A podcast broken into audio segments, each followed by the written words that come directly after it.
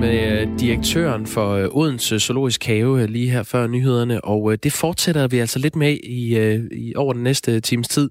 Altså det her med, hvad logikken er i, at kunstmuseer og zoologiske haver for eksempel må vente til næste fase af den genåbning af landet, som vi står overfor. Lige nu, der, der ser vi jo ind i, at vi faktisk snart må øh, spise buffet igen på restauranter. Hvis man er, vil du ud og spise buffet? kan jeg spørge dig? Kasper ja, det, det er ikke noget, jeg gør så ofte, øh, med mindre at jeg selv har lavet buffeten. Og det handler det er ikke jer, restauratør, der er noget galt med. Det er mig. Okay. Øh, diplomatisk. Øhm, Skal men, du? Nej. Jeg er heller ikke rigtig en buffetmand på den måde. Men jeg, jo, nej, det er også løgn. Måske, jeg kan godt lide dem, jeg kan, ikke, jeg kan sjældent overskue det på en restaurant. Jeg synes, jeg kommer til at tage for mærkelige forskellige ting. Det er øh, faktisk omkring buffet, at øh, den svenske statsepidemiolog Anders Tegnell, han fik sit folkelige gennembrud i Danmark, nemlig et indslag i DR, som blev lagt på nettet, hvor han øh, står og går for buffet i den svenske, det, det svenske svar på Folkhälsmyndigheten. Det er det, den hedder, ja. Sundhedsstyrelsen ja. i Sverige. Um, Nå, men Yeah. That being said, øh, det åbner, øh, og det man undrer sig over, det er i betragtning af, at det kan lade sig gøre. Hvorfor kan det så ikke lade sig gøre? Alt det her dejlige kultur og alle de dejlige dyrepakker. Særligt nu, hvor Statens Serum Institut har været ude og slå fast, at risikoen for smitte er lav i, øh, i udendørs zoologiske haver. Øhm, ja, det, det skal vi altså sætte lidt nærmere på. Justitsminister Nick Hagerup har ude og sige, at hvis man alligevel vælger at øh, genåbne sin zoologiske have, så falder der brand ned. Så er der bøde straf det hører med. Der er vist nok en fodnote, der hedder, hvis det er sådan en, hvor du kører rundt, så kan det godt lade sig gøre. Er de ikke allerede åbne? Det jamen må de, de i hvert fald gerne. Jamen lige præcis. Ja. Bare for at sige. De altså må hvis godt. du sidder inde i din bil og kigger på tigeren udenfor. Hvis du har så meget dyre hudsult, at du simpelthen skal se et dyr i dag, så kan det lade sig gøre, men øh, ikke på øh, ikke ja, navngivende steder, som for eksempel Zoo i København. Nej, Venstres øh, Janne Jørgensen har sagt, at øh, zoologisk have er virkelig blevet behandlet dårligt, decideret uanstændigt i den her sag. Og øh, Dansk Folkeparti's Morten Messerschmidt, han skrev på Twitter, at han var tæt øh, på at have sympati med zoologisk have, øh, de zoologiske haver, der, der overvejede at gribe til civil ulydighed og åbne alligevel. Og det er så selvom Dansk Folkeparti har været med til at vedtage den her genåbningsplan. Så det skal vi tale med Morten Messersmith om lidt senere. Der er en sms fra Ben Søgaard. Han skriver, jeg synes, det er ulogisk at åbne få ting, så mange mennesker flokkes om de få ting. Det vil være mere logisk at åbne mere, og så med flere restriktioner. Øhm, så presset det bliver spredt mere, skriver altså Bent Søgaard. Det er jo et meget godt argument. Det er det faktisk. Og måske også en ting, man kan undersøge sådan øh, epidemiologisk, når vi skal tale med Allan øh, Randrup Thomsen, som er professor i eksperimental virologi. Og det skal vi nu. Godmorgen, Allan Randrup Thomsen. Godmorgen. Godmorgen. Tak fordi du vil være øh, med her hos os. Vi har jo øh, en hel masse spørgsmål, der egentlig udspringer af det dagsaktuelle, men nu kom der sådan et fremragende spørgsmål fra en lytter allerede her. Han skriver, at øh, hvis man åbnede nærmest hele landet op, så ville man sprede befolkningen mere, og dermed få mindre risiko for, at folk bliver smittet. Er det egentlig grundlæggende en god eller en dårlig idé? Altså, der kan jo være en rigtig tankegang. Problemet er jo bare, at, at, at øh, sådan fungerer det jo ofte ikke. Altså, der er jo nogle ting, der er mere populære end andre, og, øh, og derved vil de fleste mennesker jo samle sig. Og øh, så kommer vi jo konflikt blandt andet med øh, antalskravet, som det er indtil videre. Så øh, ja, i teorien øh, ok, men i, i praksis øh, vanskeligt gennemførligt. Allan Randrup Thomsen, det mest aktuelle, vi kan tale om i dag, det er jo den meter, der nu skal være mellem mennesker i det offentlige rum. Før hed det to meter, nu er det en. Så er der også andre lande, der har halvanden eller et eller andet andet øh, decimal, fordi de kører med andre øh, øh systemer. Hvor god eller dårlig mening giver en meters afstand øh, efter din vurdering? Altså, hvor god en idé er det at sætte det ned fra to til en meter? Jamen altså, en meter øh, vil, vil dække for de fleste dråber, der falder ned. Øh, problemet er bare, at der er nogle dråber, der flyver længere end en meter, og øh, øh det vil sige, at vi adderer en, øh, en øh, vis usikkerhed i beskyttelsen, som vi ikke har haft tidligere. Og øh, i den sammenhæng synes jeg jo, at timingen er, er, er mærkelig, fordi vi i forvejen er ude i at skulle åbne samfundet op øh, med en hel masse usikkerheder der, og så går man fra noget, som vi ved fungerer, fordi det er derfor, vi står, hvor vi står i dag, til noget, som er mindre sikkert, Og øhm, det synes jeg bare ikke, der er, der er at jeg synes ikke, det er en god idé på det nuværende tidspunkt at, at få en ekstra usikkerhed til. Hvornår vil du have gået fra 2 til 1 meter, hvis du bestemte? Nej, jeg ville have, have max sagt, at vi kunne gå ned til halvanden meter, fordi jeg forstår godt, der kan være nogle, nogle pragmatiske krav om det, øh, og, og halvanden meter ville også have givet en vis sikkerhed. En meter synes jeg altså tæt på. Og vi skal ikke glemme, at, at øh, masser andre lande har holdt fast i halvanden til to meter. Altså Sundhedsstyrelsen i deres egne eksempler, som de siger, de har brugt til at komme frem til denne her nye risikovurdering, øh, Øh, der er fire ud af de seks tilfælde, de nævner, de har halvanden eller, eller to meters afstand. Så jeg forstår ikke helt, hvordan man er nået til denne her øh, nye konklusion, at det lige pludselig er, er sikkert at, at øh, holde en afstand kun på en meter. Der er jo mange øvelser, der foregår for åben skærm lige i øjeblikket, fordi vi har ikke prøvet det her før. Der er også en pædagogisk øvelse. Hvordan får man en hel befolkning til at lære nogle nye regler? Hvis nu, at man havde gået, som du foreslår, fra to meter ned til halvanden, og så om lad os sige, tre uger skulle gå ned til en meter, så vil der efterhånden være mange gange, hvor man tager reglerne op til revision. Tror du ikke, det er meget fornuftigt, at man sådan gør det i nogle lidt kortere øh, intervaller, og så ligesom siger, det, eller undskyld, lidt længere intervaller, og tager lidt færre regelskift undervejs? Nej, altså jeg, det er jeg ikke sikker på, at jeg kan følge din tankegang. Altså i øjeblikket vil jeg i princippet slet ikke have ændret afstanden, hvis jeg skulle have fået lov til at vælge. Altså fordi vi har noget, der fungerer, og øh, alle, alle ændringer i sådan et tilfælde vil jo medføre et nyt usikkerhedsmoment. Øhm, så så øh, det er jeg ikke enig med dig i. Og den anden ting, som, som også man kan sige er bekymrende ved at gå ned til en, af, en meters afstand, det er jo, at det er jo sådan set ikke meget længere, end vi, vi normalt øh, har i, i afstand. Så, så samlet set bliver signalet til befolkningen, sådan som jeg ser det, det er, at vi er på vej tilbage til øh, normale tilstande. Og hvis vi kigger lidt ud for landets grænser, Øh, Øh, så har Tyskland problemer med åbningen.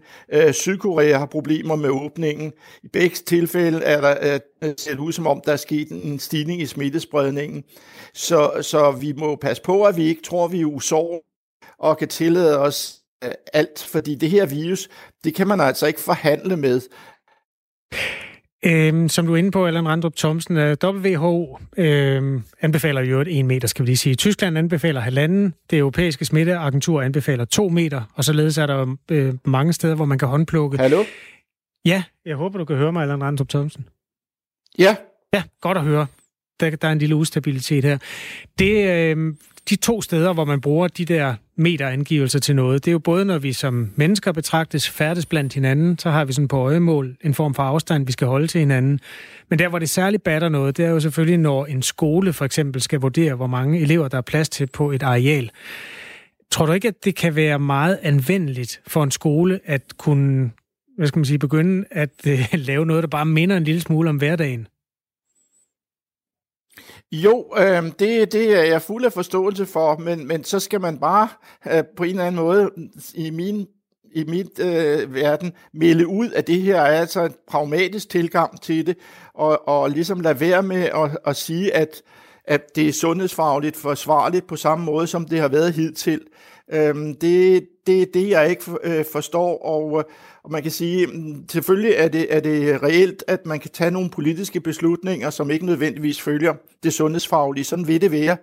Men, øh, men, men så skal man bare melde ud, at det er det, man har gjort, øh, og ikke iklæde det et, et, et, et skær af, at, at det er baseret på en, en grundig sundhedsfaglig vurdering. Allan Randrup, øh, vi har fået en sms fra øh, vores lytter Rolf. Han skriver, aner I ikke, at man ikke har anbefalet to meter, men 1 til to meter ifølge Sundhedsstyrelsens hjemmeside længe. Og øh, det, det, det ringer en lille klokke hos mig. Jeg læste også, det var i sidste uge, forrige uge, øh, at Sundhedsstyrelsen anbefalede 1 til to, to meter mellem folk, der sidder udenfor øh, og skal holde en afstand til nogen, der er uden for deres øh, øh, husholdning. Øh, nogen, de ikke omgås med til daglig. Så, så hvor nyt er det egentlig det her med, at, at det nu er en meter og ikke to meter? Jamen altså, i, i langt de fleste tilfælde har man jo anbefalet to meter. Det har også været sådan hidtil, at, at uh, Sundhedsstyrelsen selv har vurderet, at hvis man har siddet inden for to meters afstand af en person, der er smittet, så er man i nær kontakt øh, til den pågældende person, og derfor øh, bør man inddrage sin smitteopsporing. Øh, så på den måde har det ligesom været det, den over, overgældende regel. Det er jo også rigtigt, at, at man har sagt 1-2 meter, men det er jo også fordi, der har været, kan man sige, der er jo en naturlig, øh, hvad skal man sige, usikkerhed på, hvad folk øh, gør. Øh, altså hvis man siger 2 meter, så er det jo meget typisk, at folk vil holde halvanden meter. Øh, og det er jo også det, jeg tager i betragtning, når jeg siger, at nu kommer vi ned på en meter, og så vil folk yderligere skære noget af, og så kommer vi altså endnu tættere på, og, og det er det, jeg ikke rigtig øh, føler mig, øh, mig tryg ved. Øh, Allan Randrup, nu øh, siger vi lige godmorgen til en anden lytter, vi har, der hedder øh, Finn. Godmorgen, Finn. Ja, godmorgen. Du har skrevet ind til os, og øh, jeg tænker, det er meget godt at, øh, at have dig med, mens vi stadig har Allan Randrup på, øh, på den anden linje. Hvad, hvad er det, du øh, kommenterer på? Jeg kommenterer også på de to meter, og så generelt, hvordan folk opfører sig. Ikke? Altså, det er øh, de to meter, det er en afstand, som er øh, overskuelig, og en, at folk sådan nogenlunde forholder sig til, og som øh, øh, den er, jeg kan ikke huske, hvad, hvad, hvad han, han hedder der. Øh, men at, at det, at det bliver skåret ned til en meter, så er du pludselig skåret en meter væk, og i forvejen, der går folk jo altså næsten op i hælene på en, ikke? Så hvis man skal en meter væk af de to meter, som vi har prøvet at holde, så lige pludselig så er det, som øh, han siger, at øh, ja, så står, vi, så står folk jo bare i nakken på hinanden. Og, ved, og det, man også kan risikere, det er, hvis man så siger til folk, hallo, øh, hertil, ikke? så risikerer man, fordi der er nogen, som er totalt umulige at nå pædagogisk, bare jeg sige. Og de er ligeglade. Og så ender det, øh, jeg har været tæt på at komme op og, og, og, og toppes. Og øh, der er også folk, der øh, sviner en til og sådan noget. Altså, det er to meter, det, det, det skulle være startet med tre meter, så kunne man sætte det ned til to meter. Men altså, hvis, vi, hvis det bliver sluppet løs nu med, med, med en meter, så går det galt. Tak for indsparket, Finn. Allan Randrup Thomsen, vi skal senere på morgen tale med direktøren for et stort dansk kunstmuseum. Øh, det er en sektor, hvor man er meget frustreret over, at museerne er forbigået i den åbningsfase her. Han kalder det absurd og ulogisk, at de ikke er med i en periode, hvor man jo blandt andet åbner storcentre. Hvordan ser du på det? Jamen altså, ja, det, det kan jeg sige, det kan jeg godt følge ham i. Øhm, der, hvor jeg måske har, har haft problemer, eller kan forklare, kan man sige, forklare, hvorfor at, at der er nogle ting, der ikke er kommet med, det er sådan noget som forlystelsesparker og, og zoologiske haver, hvor man jo på trods af det store areal typisk ser, at folk samles nogle bestemte steder. Øhm, det er trods alt begrænset, hvor, hvor, hvordan det sker i et museum. Der er man mere sådan jævnt fordelt, og, og, og set ud fra det synspunkt, kan jeg som en godt forstå, at han, øh, han ikke helt kan, kan følge, hvorfor at museerne ikke kunne komme med i første omgang. Okay, så du er i virkeligheden på, hvad skal man sige, på justitsministerens hold i forhold til nogle af dyreparkerne, som jo ellers er en meget utilfreds sektor. Vi talte med en direktør før nyhederne. Jamen, men det er jeg, fordi jeg kan godt se, øh, der er nogle særlige knaster ved dyreparkerne, fordi øh, altså, de har store arealer, og det er udendørs, og det er jo selvfølgelig fint, men, øh, men vi ved jo godt, hvis folk opfører sig, som de plejer, når de går i zoologiske haver, så samles de jo der, hvor der er sker bestemte aktiviteter, altså sådan noget som når rovdyrene bliver fodret, eller når søløverne bliver fodret, eller sådan noget lignende. Og, og der kan man så lokalt jo komme op på over de her 10 personer, som, som man må være. Og man kan også komme til at stå meget tæt på hinanden. Og derfor er der altså nogle specielle problemer øh, ved dem. Ikke at jeg siger, at, at, at de ikke kan åbne, og, og øh, jeg siger bare, at jeg kan godt forstå måske, hvorfor de ikke er kommet med i, i første omgang, fordi der er simpelthen en grænse for, hvor meget vi kan åbne på, på én gang, fordi det hele er jo et eksperiment. Vi har ikke prøvet det her før, og med de usikkerheder, der er, så skal vi altså være øh, forsigtige. Allan Randrup øh, Thomsen, øh, lige her til sidst, øh, det er der også flere lyttere, der reagerer på på vores sms her. Øh, dit bedste bud på, hvorfor kommer den her, øh, at man øh, sænker øh, afstandskravet fra 2 til 1 meter, hvorfor kommer det lige netop nu, tror du? Altså det vil jeg helst ikke kommentere på, øh, for at sige det lige ud. Øh, så, så, så kan så... jeg sige det. Øh, det kunne jo være, fordi at der er pladsmangel ude på skolerne og institutionerne og rundt omkring, og det vil jo alt andet lige gøre det nemmere. For eksempel er der plads til alle eleverne på folkeskolerne lige pludselig igen. Jamen, det, det er muligt. Jeg kunne måske også forestille mig, at, at restaurationerne, øh, altså horister, har, har presset meget på, og, øh, og det er jo øh, der, hvor jeg synes måske, at man øh, lader det, det økonomiske øh, overrule det, det sundhedsfaglige. Og, og det for så vidt, som jeg siger, det er, er fair nok, fordi det er politikerne, der tager beslutningen, men, men her bliver det ligesom gjort til en øh, sundhedsfagligt baseret ændring, øh, i en ændret risikovurdering, og der er det, jeg ikke kan se, øh, hvor grundlaget kommer fra, fordi der er ikke kommet nye undersøgelser, der, der kan, jeg kender ikke til dem i hvert fald, der kan underbygge, at, at, man, øh, at viruset opfører sig anderledes, end vi har troet øh, tidligere. I er eksperter, men I er også uenige eksperter nogle gange. Som det fremgik, øh, har der været totalt grønt lys ud for dyreparker i den der første vurdering. Og nu siger du så, at dyreparkerne i din optik er en lille smule øh, risikable, fordi folk flokkes visse steder. Øh, hvis du skal beskrive øh, niveauet af uenighed blandt jer eksperter, hvor, hvor, hvor, hvor stort er det så?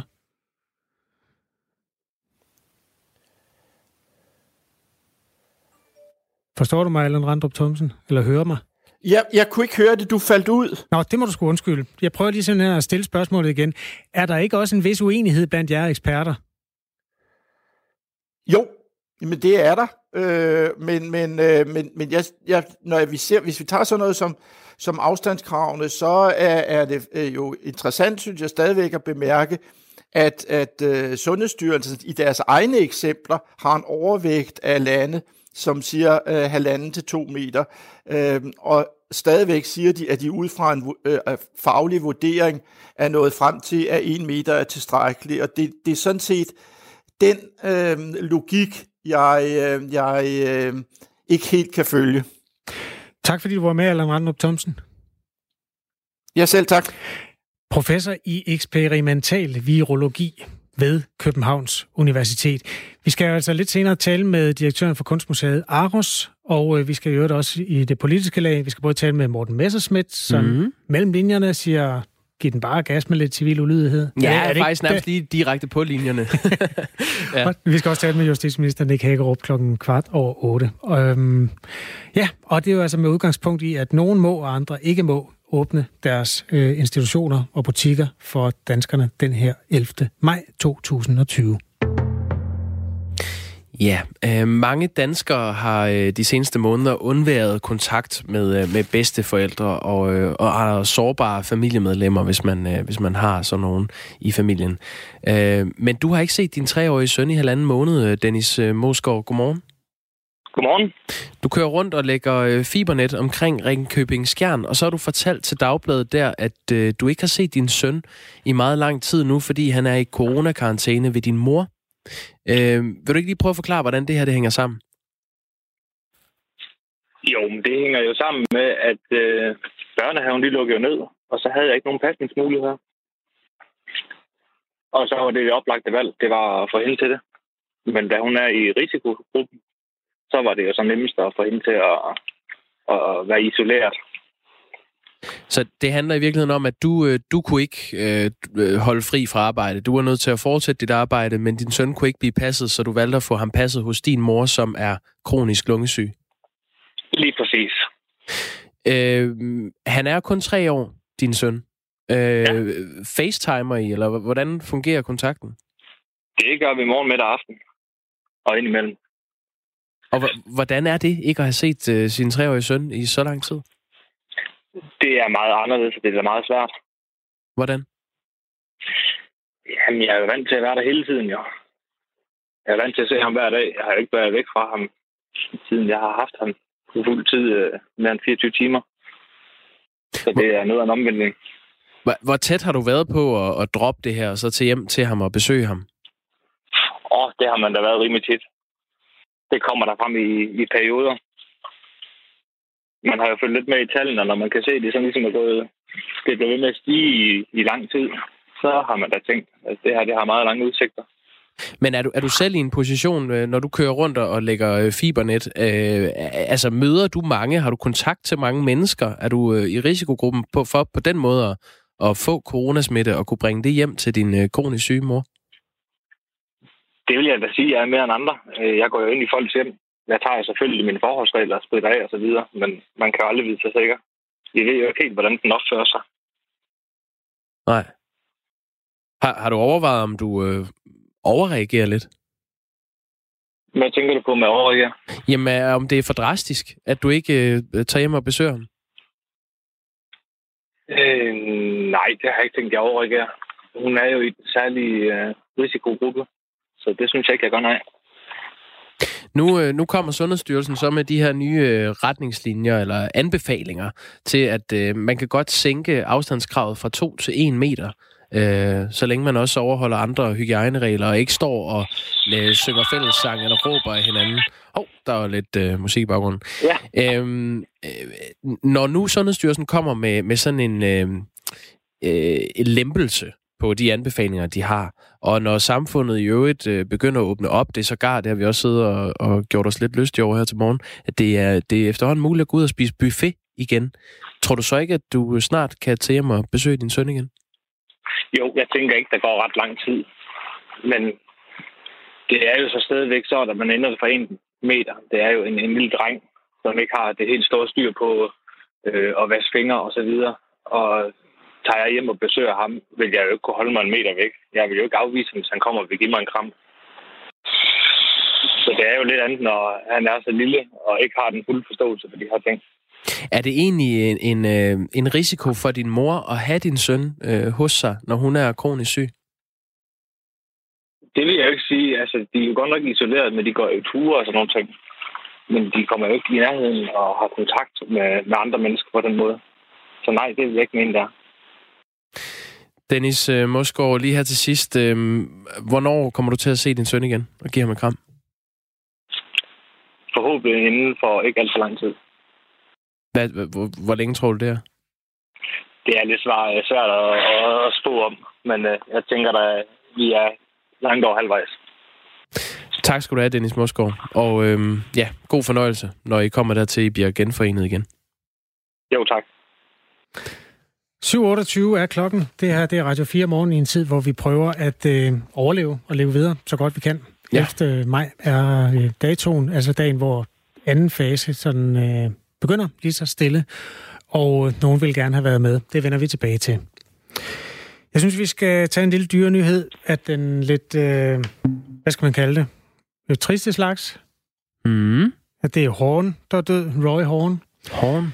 Ja, det var længe inden Tiger King. Der var der sådan to fyre, der sprang rundt i Vegas og legede med tiger, Siegfried og Roy. Ja. De øh, kunne både trylle, og de kunne frem for alt øh, tæmme tiger. Ja. Lige indtil de ikke kunne det længere, og en øh, tiger øh, ved navn Montecore, eller Montecore, øh, tog en bidder af horn. Jeg tror helt klart Montecore.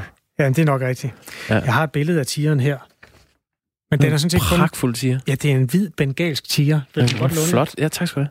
Du har godt nok printet den i sort-hvid, men den ser hvid ud. Jamen, det er... Øh, nogle tiger er jo simpelthen født i sort-hvid, hvis de ikke har nok af det der... Øh, øh, Så, nu. Nej, men det er... Paul Thomsen. Ja, skal vi holde os på sporet af Siegfried og Roy? Eller Jamen, det, nej, det er bare for at sige, at der er nogle Nå. tiger, der ikke har orange... øh, Det der, hvad hedder det? Øh, Øh. Pigment. Tak. Velbekomme. Okay. Og derfor er de simpelthen sorte og hvide, uanset hvilken farve du printer dem i. Jamen, det, det er jeg fuldstændig ret i. Men den her tiger, den har altså simpelthen gået løs på... Øh... Ja, Roy. det er en ur, urgammel nyhed. Tigeren døde for seks år siden. Nå. Roy levede t- heldigvis videre efter det brutale overfald, som garanteret ligger et andet. Jamen, han blev øh, halvsidelammet. Øh, han Nå. blev bit af tigeren der Ja. under show. Hastet til hospitalet, måtte trække sig fra branchen, og øh, ja, var en øh, ja, var en skygge af sig selv i nogle år. Han øh, fik så desværre coronavirus og er nu. Nej. Jo. Det er en coronanyhed, faktisk. Jamen, det er det. det er, alt handler om corona. Ain't no business like show business. Nej, og den eneste grund til, at den får den opmærksomhed, fordi at en mand på 75 år, som var syg på en del måder, han så også øh, dør med coronavirus. Øh, det havde nok ikke fået de samme overskrifter, hvis ikke. Punkt 1, corona fylder det hele. Punkt 2, Tiger King Ja. fylder resten. Der er noget med de tiger for tiden. Ja. Så. Den branche kan vi måske vende tilbage til, om ikke andet, så når serien kommer. Har du, du er bekendt med, at der kommer en serie også? Og om? Om Tiger King. Der kommer en fiktionsserie. Nej. Nej, men det er også en fuldstændig unødvendigt. Ja, så de laver en fiktionsserie oven på den øh, fremragende dokumentarserie, som minder om fiktion, som vi allerede har set på Netflix. Ja, det er nemlig rigtigt. Og ved du, hvem der skal spille øh, Joe Exotic? er, det, er det breaket endnu? Ja. Hvorfor har jeg ikke hørt det her? Nej. Nicolas Cage. Nej! Nej! Klokken er halv otte.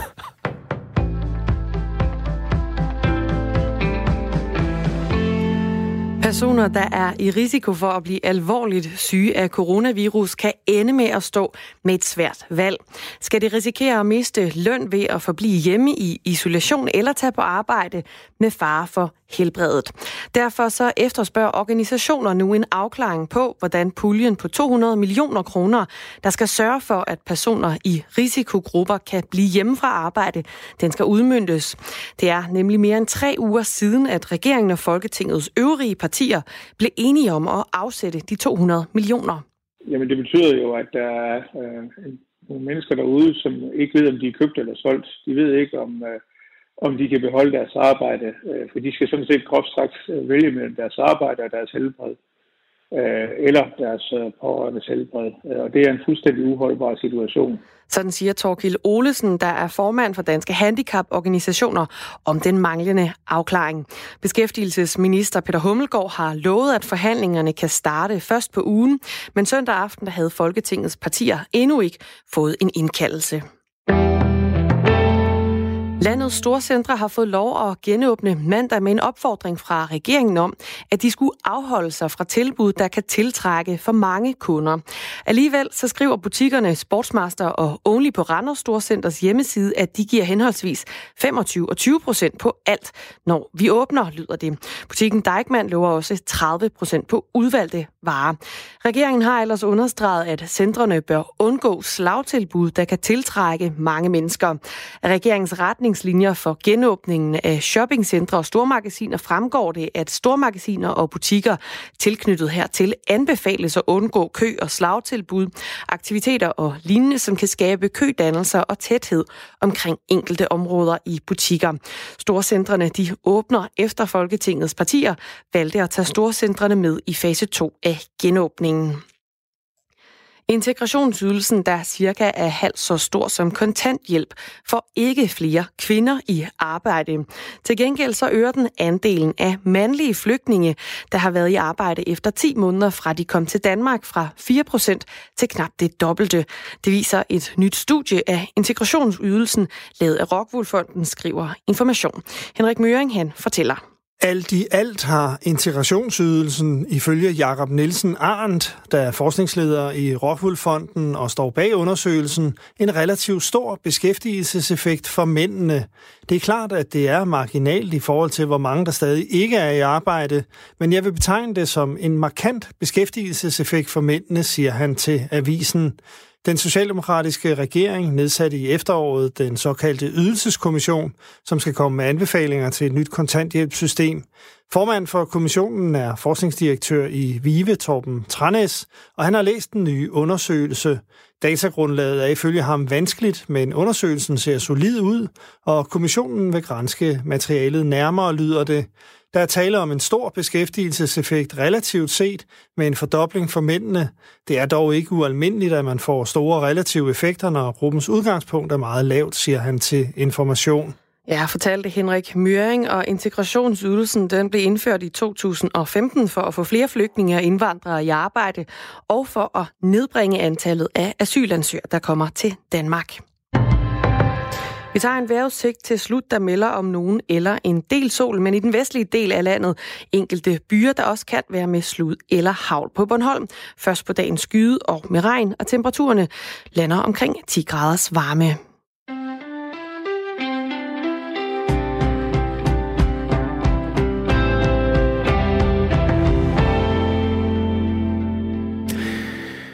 Er gang i genåbningen af Danmark, og i dag kan storcentre over hele landet slå dørene op igen. Det har skabt utilfredshed hos nogle af dem, der ikke slår dørene op, og det er blandt andet museerne, hvor Erlen Højersten jo er museumsdirektør for Kunstmuseet Aros, der ligger i Aarhus. Godmorgen.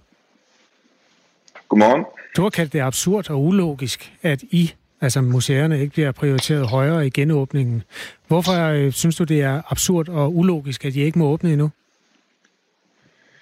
Altså det, det er jo et uh, eh, sammensat bilde, eh, uh, og det handler blandt andet om at SSI uh, eh, for eksempel vurderer både zoologiske haver og uh, museer som har lav smitterisiko kontra de, som, de tiltakene som er åpnet nå.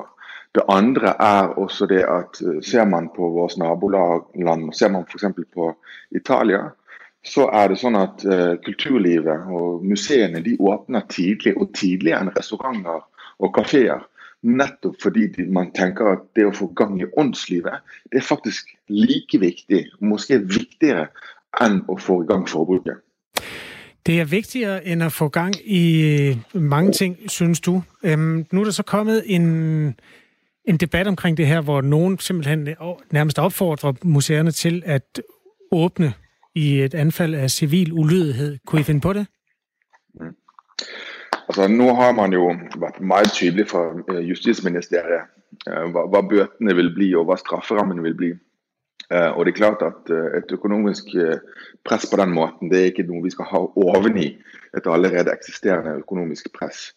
Så det å, å kan si, bryte dansk lov, det vil vi ikke. Samtidig så syns jeg det at den debatten vi har skapt, mm. og nettopp sette kulturen igjen på dagsordenen, har vært enormt viktig. Fordi at kulturen har hele tiden i denne situasjonen her kommet bakerst i rekken.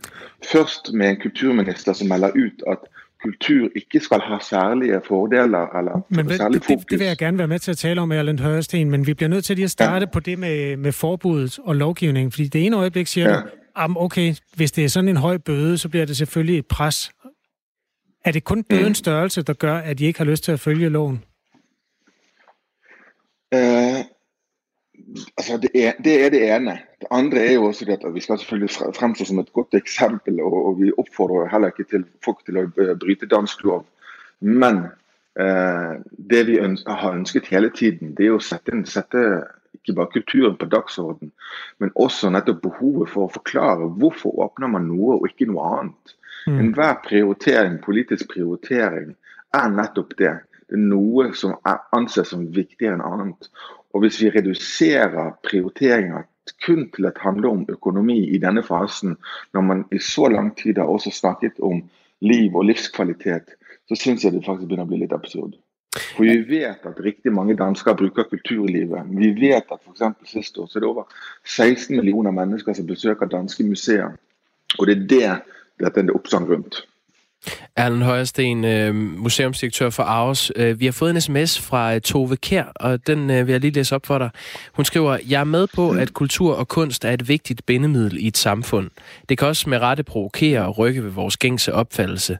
Men at Aarhus Stolthed, Kunstmuseet Aros, nu tror med at gå imod sundhedsmyndighedernes anbefaling og åbne museet, ja, så er det ikke der, jeg køber mit årskort fremover. Hvad tænker du om sådan en synspunkt? Mm. Altså det, det, er selvfølgelig et, øh, et, et, synspunkt som hun skal være helt berettiget å ytre. Uh, og det er det ingen problemer med på noen slags måte. Det som er viktig for oss å understreke, det er jo nettopp én, vi har aldri truet. Vi har sagt vi ønsker å vurdere en mulig gjenåpning. Og, og, og, det har vi faktisk reelt sett gjort. Vi har sett på hva, hva er det vi kan gjøre. Uh, hva må vi eventuelt gjøre? Vi har f.eks. en kjempeetasje hvor det ikke er noen kunst, som ikke har som, som kun har shop, uh, shop, og restaurant og kafé, uh, øh, vil den kunne f.eks. vurderes uh, på lik linje med et shoppingsenter eller et kaféområde, sånn som kan åpne 18. mai. Og Det har vi reelt sett gått ned og vurdert. Rett og slett fordi at vi ønsker ikke bare mennesker tilbake pga. vår egen økonomi, men det handler også om hvordan er det vi kommer tilbake til samfunnet. Sant? Hvordan begynner vi å omgås med hverandre. Kvart over otte, der skal vi tale med justitsminister Nick Hækkerup øhm, om de regler, som træder i kraft nu, og de øhm, ting, som bliver skubbet til tredje bølge her, blandt altså Kunstmuseet Aros og alle de andre kunstmuseer. Er der et spørgsmål, som du synes øh, hører hjemme i sådan et interview, Erlend Højersten? Uh, et sånt, uh, ja, det er et godt spørgsmål. Uh, et godt spørgsmål vil jeg nok sige, hvorfor er det sådan, at at uh, til, eller hvorfor har man holdt tilbage åbningene av f.eks. museer og zoologiske haver, når vi vet at de er viktige for mange danskere, og de likevel har et lavt smittetrykk. Hva er regnestykket bak det? Den socialdemokratiske regering er virkelig svær, når det kommer til regnestykker, men vi skal nok stille spørgsmålet, Erland Højersten. Er der en, øhm, hvad skal man sige, også en form for ydmyghed hos dig over for det, som vi står med nu? Det er en pandemi, den har kostet hundredvis af danskere livet. I Tyskland, der stiger smittetrykket i øjeblikket. Det gør det også i Sydkorea, steder, der faktisk havde styr på det her, fordi man åbnede for hurtigt. Er du klar over, at, at det, kan, det, det er i virkeligheden det, du advokerer for, altså noget, der også øh, rummer en risiko? Selvfølgelig er jeg ydmyk for, for, for situasjonen og for at det er en pandemi. Og det er ingen på ingen måte det man opponerer på. Det er ikke noe sånt at man, man skal lenge seg tilbake og, og slappe av. Men det jeg advokerer for, det er jo nettopp det er viktig å stille spørsmål ved prioriteringer og de signaler som ligger i enhver prioritering. Og Det er også enhvers oppgave å stille spørsmål med. Og så er det en oppgave for, for de som lager de valgene, å kunne svare godt for dem. Det er det det handler om. For det er det også øh, demokratiet handler om. Tak fordi du var med, Erland Højersten. Tak skal jeg. Museumsdirektør for Kunstmuseet Aros, der ligger i Aarhus. Det her det er jo et øh, fænomen, der også i den sidste handler, ende handler om, hvad der gør øh, livet værd at leve, og hvad der er vigtigt at øh, have i livet, for at det kan vende bare nogenlunde tilbage til normalen. Det er sådan noget, som du rigtig gerne må ytre dig om, dig der hører Radio 4 morgen. Altså er det kunstmuseer, der er det vigtige? Er det butikscentre, zoologiske haver? Det er jo de tre, der i øjeblikket slås om opmærksomheden, og hvor butikscentrene får lov at åbne, så er de andre altså lukket. Skriv, hvad du synes der, omkring den nuværende prioritering. Det kan være, at vi kan ovenkøbet af den vej få øh, input til det interview, der finder sted kvart over otte med justitsminister Nick Hækkerup i det her radioprogram. Klokken den er lige nu øh, 7.42. Og øh, en, vi ikke behøver at opfordre til at skrive ind med, hvad øh, han mener om øh, det her med zoologiske haver, der ikke øh, må åbne, øh, det er Morten Messersmith. Godmorgen, Morten Messersmith. Jamen, godmorgen. godmorgen. Medlem af Folketinget for øh, Dansk Folkeparti. Øhm, Danmarks øh, anden faseåbning har fået dig til at skrive øh, følgende på, på Twitter. Aldrig har øh, jeg været så tæt på at have sympati med civil ulydighed. Og det er altså i forbindelse med, at øh, Københavns øh, Zoologiske Have i weekenden annoncerede, at de overvejede at trodse det her åbningsforbud, som regeringen har, har lagt ned. Øhm, ja. du, du har altså aldrig været så tæt på at have sympati med civil ulydighed. Øh, hvorfor har du skrevet det på Twitter, Morten Messersmith, når dit parti, Dansk Folkeparti, selv var med til at forhandle den her fase 2 hjem? Nå, altså i en, en forhandling, der får du noget, du giver noget. Altså, vi har hele tiden ønsket, at, at øh, kulturlivet og også øh, ungdomsskoler og så videre skulle have en, en mere fremtrædende rolle i, øh, i den anden fase her. Øh, så det er ikke så meget at gøre med, hvad, hvad der ligger i, i pakken her, og hvad vi bliver enige om og ikke bliver enige om. Nej, det er sådan set mere i forhold til den måde, regeringen håndterer øh, de her øh, åbninger på, øh, hvor man den ene dag får at vide, at man altså det er så zoologisk have her, jeg tænker på, øh, gerne må åbne, øh, og hele parken går i gang med at, at, at forberede sig på det, øh, gør øh, dyrene klar og køber øh, varelager ind til kunderne, øh, du ved, øh, ansætter øh, unge mennesker, som har sommerferiejob, så hvad ved jeg, alle de ting, som man gør i en sommerpark for at gøre sig klar, også til at håndtere de nye udfordringer med, med sprit og afstandskrav osv. Og så øh, nærmest øh, lige før målstregen, så får man så at vide af regeringen, at øh, så man ikke åbne øh, alligevel, øhm, eller de anbefaler det ikke, eller der kommer hele tiden sådan nogle zigzag-meldinger, som i virkeligheden gør det enormt besværligt, øh, og som jo bliver langt mere øh, Øh, strapasserende øh, for sommerparker som, som zoologisk have, end hvis man bare fik en klar melding om, færdig, nej, I må ikke åbne før den øh, et eller andet 1. juli for eksempel. Den der stop-and-go-politik, hvor man hele tiden får nogle forskiftende meldinger, det, øh, det er drænende for energi. Det var torsdag, at øh, regeringen og, og Folketingets partier blev enige om, øh, hvad der skal genåbne, hvornår. Og øh, fredag, der lød det fra DASA, som er øh, interesseorganisationen for 15 zoologiske haver og akvarier her i Danmark, at øh, flere steder er der seriøse overvejelser om at åbne trods henstillingerne, og det har de så siden trukket tilbage. Øhm, I går der blev øh, bødetakserne lagt frem for at åbne på trods af det her forbud. I første gangs tilfælde for små og mindre virksomheder, det er altså fra 9, 1 til 9 ansatte, der giver det en bøde på 10.000 kroner, hvis man åbner før tid. Mellemstore virksomheder, det er fra 10 til 49 ansatte, de får en bøde på 20.000, og så store virksomheder, som har mere end 50 ansatte, de får en bøde på 40.000 kroner, hvis de åbner før tid. Øh, Morten Messersmith, det her tweet, du har skrevet, det kan jo tolkes som en opfordring til at bryde loven. Opfordrer du til lovbrud? Nej, det jeg siger, det er, at jeg udtaler sympati øh, med, øh, med den her branches øh, øh, vanskeligheder. Øh, og det, som jo gør øh, tingene ekstra mærkelige, det er, at man så kan se, du ved, andre øh, firmaer og øh, caféer og restauranter og så videre øh, gerne må åbne. Altså det, det hele handler om, som jeg forstår det i forhold til sommerparkerne, det er det her med, at hvis man spreder spyt, så kan det være øh, et problem for smittespredningen, og derfor må man øh, for eksempel ikke åbne radiobiler og sådan noget øh, i Tivoli og på Dyrehavsbakken og sådan, fordi når man sidder og skriger der, jamen, så kan man smitte hinanden. Men øh, at gå rundt inde i øh, zoologisk have, øh, hvor man kan have afstandskrav og den slags ting, øh, eller i en zoologisk have, der er jo flere rundt omkring, som I gør opmærksom på. Øh, det har jeg meget svært ved at se, hvordan øh, det skulle være et problem i forhold til de øh, hensyn, som man prøver at tage på de andre øh, sommerparker. Og derfor så øh, skriver jeg der på mit, øh, mit tweet, at jeg har aldrig været så tæt på at have sympati for civil ulydighed før, fordi normalt øh, betragter jeg mig selv som sådan meget lov- og ordensagtig. Øh, at øh, man skal holde reglerne og så videre. Men det her, der virker det simpelthen så øh, grundlæggende urimeligt, det som især de zoologiske haver er udsat for. Sympati, det er jo sådan en gratis størrelse at lokke med. Kunne du finde på at dække deres bøde, hvis de fik en?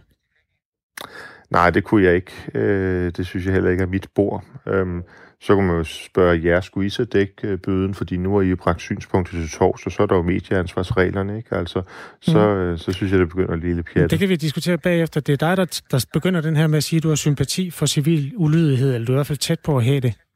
Det er vel ikke øh, specielt plattet at spørge, hvad, hvad er det egentlig, den, den kunne udmøttes i, den sympati?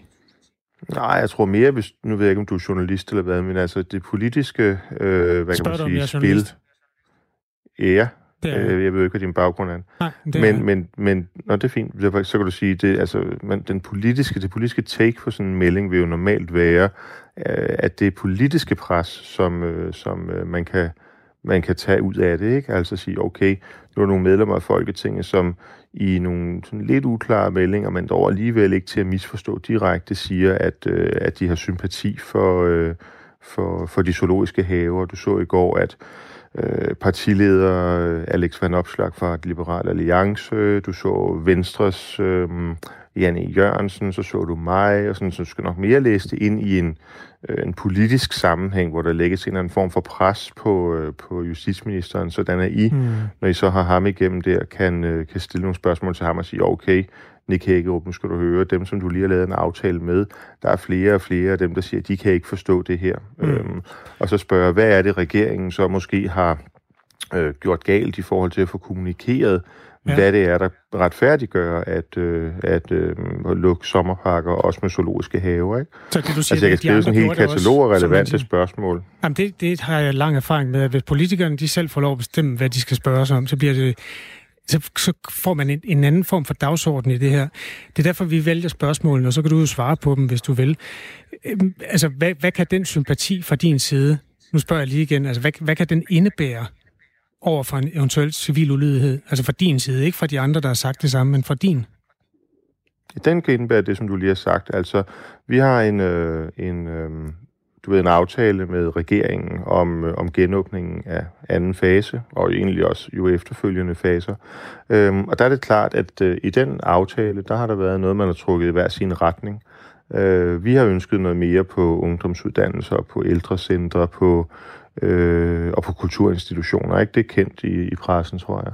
Og øh, det er klart, at når man så har sådan en aftale der, så begynder man at trække videre i de retninger, som man hver især gerne vil have. Jeg tror, Venstre har noget med, at de gerne vil have grænserne åbne og sådan. Det er meget almindeligt.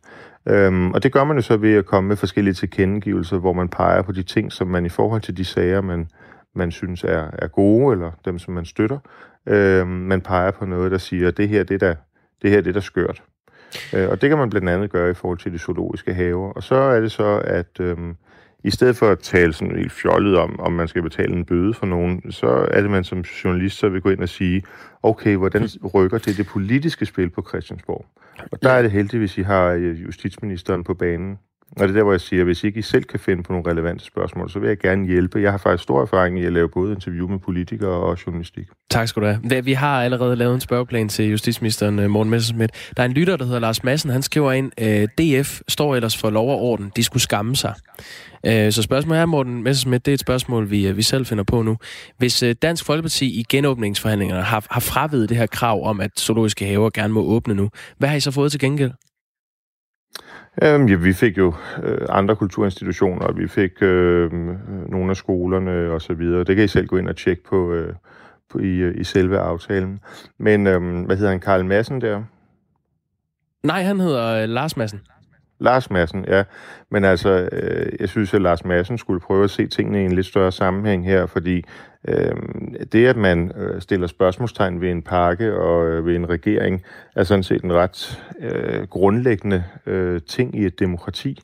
Altså det, at man har en, en opposition, som, øh, som kritiserer, du ved, øh, det er det, der holder øh, en, især en etpartiregering ligesom på, på måtten.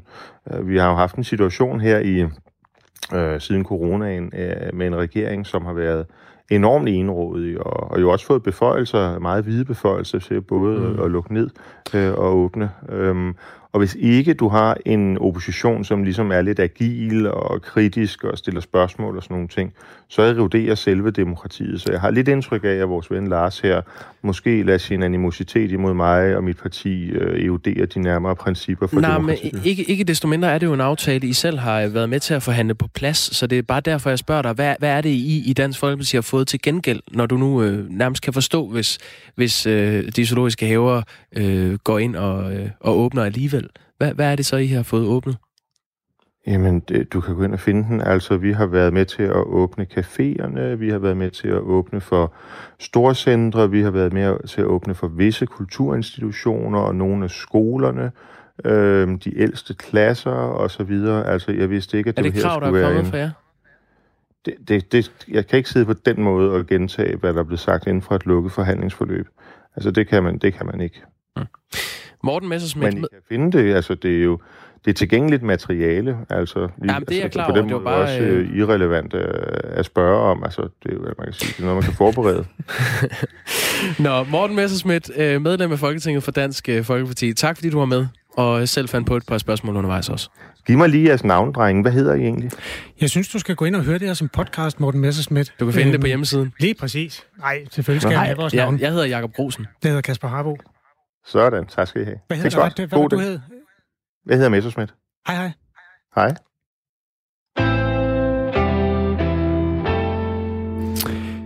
Nu skal vi til en anden ende af det politiske system, fordi øh, coronakrisen har øh, sat dagpenge ud uret på pause. Om en måned begynder det at tikke det igen. Øh, normalt er det sådan, at man kan kun få dagpenge i to år. Uret har så været sat i stå, fordi ledigheden er steget så markant, og fordi mange virksomheder ikke tør ansætte folk i disse tider. Nu foreslår fagforbundet HK at forlænge pausen året ud. Dansk Arbejdsgiverforening er åben for forslaget, men anbefaler dog et par måneder til en start, hvis det overhovedet er nødvendigt. Samira Nava er beskæftigelsesordfører i Radikale Venstre. Godmorgen. Godmorgen. Hvad mener Radikale Venstre om HK's forslag? Jeg forstår øh, rigtig godt, hvorfor HK øh, kommer med det her forslag, men jeg må også sige, at hele tanken omkring den døde dagpengeperiode, som ikke skulle tælle med i de lediges øh, samlede øh, hvad skal man sige, dagpengeregnskab, det har jo været en ekstraordinær, et ekstraordinært tiltag i en helt særlig situation, hvor hele landet har været lukket ned, og dermed at arbejdsmarkedet også har været lukket fuldstændig ned. Ikke bare virksomheder, butikker og alle de steder, man måske normalt vil søge jobs, men jo egentlig også hele beskæftigelsesindsatsen og jobcentrene øh, og rådighedsforpligtelsen for de ledige har også været sat ud af spil.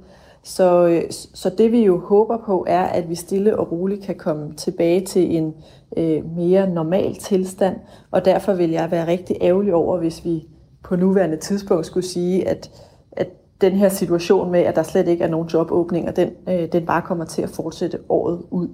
Øh, fordi netop i dag, der, der er vi jo i gang med øh, første skridt i fase 2 mm. genåbningen. På mandag, der tager vi næste skridt i fase 2 åbningen. Og der er jo lagt en plan for, hvordan Danmark stille og roligt kommer tilbage på sporet. Øh, og der er, øh, der er den her ordning, øh, tænker jeg også, så småt skal til at udfases. Dagpengemodtagere har øh, fået en pauseperiode på tre måneder, så at perioden ikke tæller med mod de sammenlagt to år, man kan få dagpenge. Tiden begynder igen at tælle fra den 9. juni, og det er jo særligt kritisk for dem, som har været ledige i mere end halvandet år, da de så har kort tid tilbage af den periode, hvor de har ret til dagpenge. Ifølge brancheforeningen Danske A-kasser har mindst 9.000 medlemmer sagt, at de har et halvt år eller under tilbage. Det er altså personer, som corona eller ej står til at ja, skulle have fundet et arbejde. Søndag var der samlet set lidt over 180.000 ledige i Danmark, og det er dem, vi taler om øh, med øh, Tamira Nava, der er beskæftigelsesordfører hos Radikale Venstre. Øhm, der står altså 9.000 mennesker med et halvt år eller mindre tilbage på dagpenge. De er ifølge HK i risiko for at blive tabt på gulvet. Hvorfor er det ikke rimeligt at yde dem en håndtrækning under de her forhold? Jamen det er det helt bestemt også, og det har et samlet folketing jo også øh, været enige om, at vi skal give den håndstrækning. Øh, og, øh, og, og vi har jo også allerede øh, forlænget med yderligere en måned. Øh, alle hjælpepakkerne og alle de her pauseperioder har vi forlænget med yderligere en måned. Øh, og jeg skal heller ikke kunne afvise, at en yderligere forlængelse vil komme på tale, fordi at pausen her den ophører øh, midt i noget sommerferie, og genåbningen også lige skal have lov til at virke. Øh, det, som, øh, det, som jeg godt kan stille mig lidt øh, skeptisk imod, det er, at vi bare fra nu siger, at det gælder året ud. Øh, det, det synes jeg øh, vil være at vælge den lidt mere pessimistiske tilgang, fordi vi er trods alt i gang med genåbning. Vi er trods alt i gang med at normalisere forholdene, også på arbejdsmarkedet. Det, der så er enormt vigtigt, fordi du har jo helt ret i, at der står, øh, der er kommet cirka 50.000 til øh, i ledighedskøen. Øh, men der er det rigtig vigtigt, at vi fra politisk side følger op med opkvalificering øh, og egentlig opskoling. Øh, fordi en stor del af dem, der er blevet ramt af ledighed, er de ufaglærte, og vi vil formentlig også se, at nogle af dem, der i dag er omfattet af den lønkompensation, som et enigt folketing jo øh, også vedtog, at der er nogle af dem, der måske også vil miste deres job. Og derfor er det jo vigtigt, at vi står klar med tilbud og initiativer, så man mm. kan blive opkvalificeret og øh, få nogle kompetencer, så man matcher det arbejdsmarked, øh, der, der kommer til at, øh, altså den, den arbejdskraft, der vil blive efterspurgt. HK har anslået, øh, pas på med mikrofonen, I Nara, den, den larmer lidt. HK har anslået 1,3 milliarder kroner skal bruges til en forlængelse. Hvor meget er I villige til at bruge på en forlængelse af dagpengeperioden? Øh, det kan jeg ikke sådan lige på, på stående fod sætte tal på. Øh, men som sagt, at der godt kan blive tale om øh, en til to måneders yderligere forlængelse, det vil jeg ikke afvise. Og jeg kan heller ikke lige hvis man siger, helt konkret sige, hvordan modellen skulle være, om det skulle være for alle, som det har været hidtil, eller om det måske skulle være nogle af de grupper, der står til at miste deres dagpengeret. Det kunne det også meget vel være. Men det er jo noget af det, som vi sidder og taler om lige nu. Tak fordi du var med her, Samir Nava, som altså er beskæftigelsesordfører i partiet Radikale Venstre. Kan vi nå en hurtig sms-runde på noget af det, som folk synes, der skal åbnes? Eller jeg vil uh, til at foreslå dig det samme. Go. Nå, jeg tror du havde en uh, parat. Nå, det, det, det kan jeg ind. um... Lad os prioritere vores kultur lidt højere end regeringen, som forsøger at genstarte konkurrencesamfundet. Et af mine små digte i Danmark er jeg født, jeg skriver digte på det sprog, jeg drømmer om på det godeste. Det er ikke Bjarne Kim Pedersen, der er i fuld gang her. Jeg skriver digte på det sprog, jeg drømmer på. Det er dansk kultur, det er levende, på trods af kulturministeren. Helle har også skrevet, vi har som menneskehed en unik chance for at vælge, hvad vi vil vægte højst fremover. Åndsliv eller kapital. Jeg synes helt klart, at museer og teater burde prioriteres langt højere end store centre. På museer kan man også nemt kontrollere mængden af gæster. Werner han stiller et lille retorisk spørgsmål økonomi frem for kultur? Spørgsmålstegn. Ja. Den, øh, den er rimelig øh, lige delt over, hvad man, øh, hvad man er til øh, her på sms'en her til morgen. Øhm, der er også en her, som øh, som regel er enig i Morten Messersmiths synspunkter, men det her interview omkring So var bare en pinlig optræden, øh, optræden fra hans side. PS, de to journalister havde planlagt at gennemføre interviewet lige efter bogen med Nielsen Søren. Klokken er blevet 8.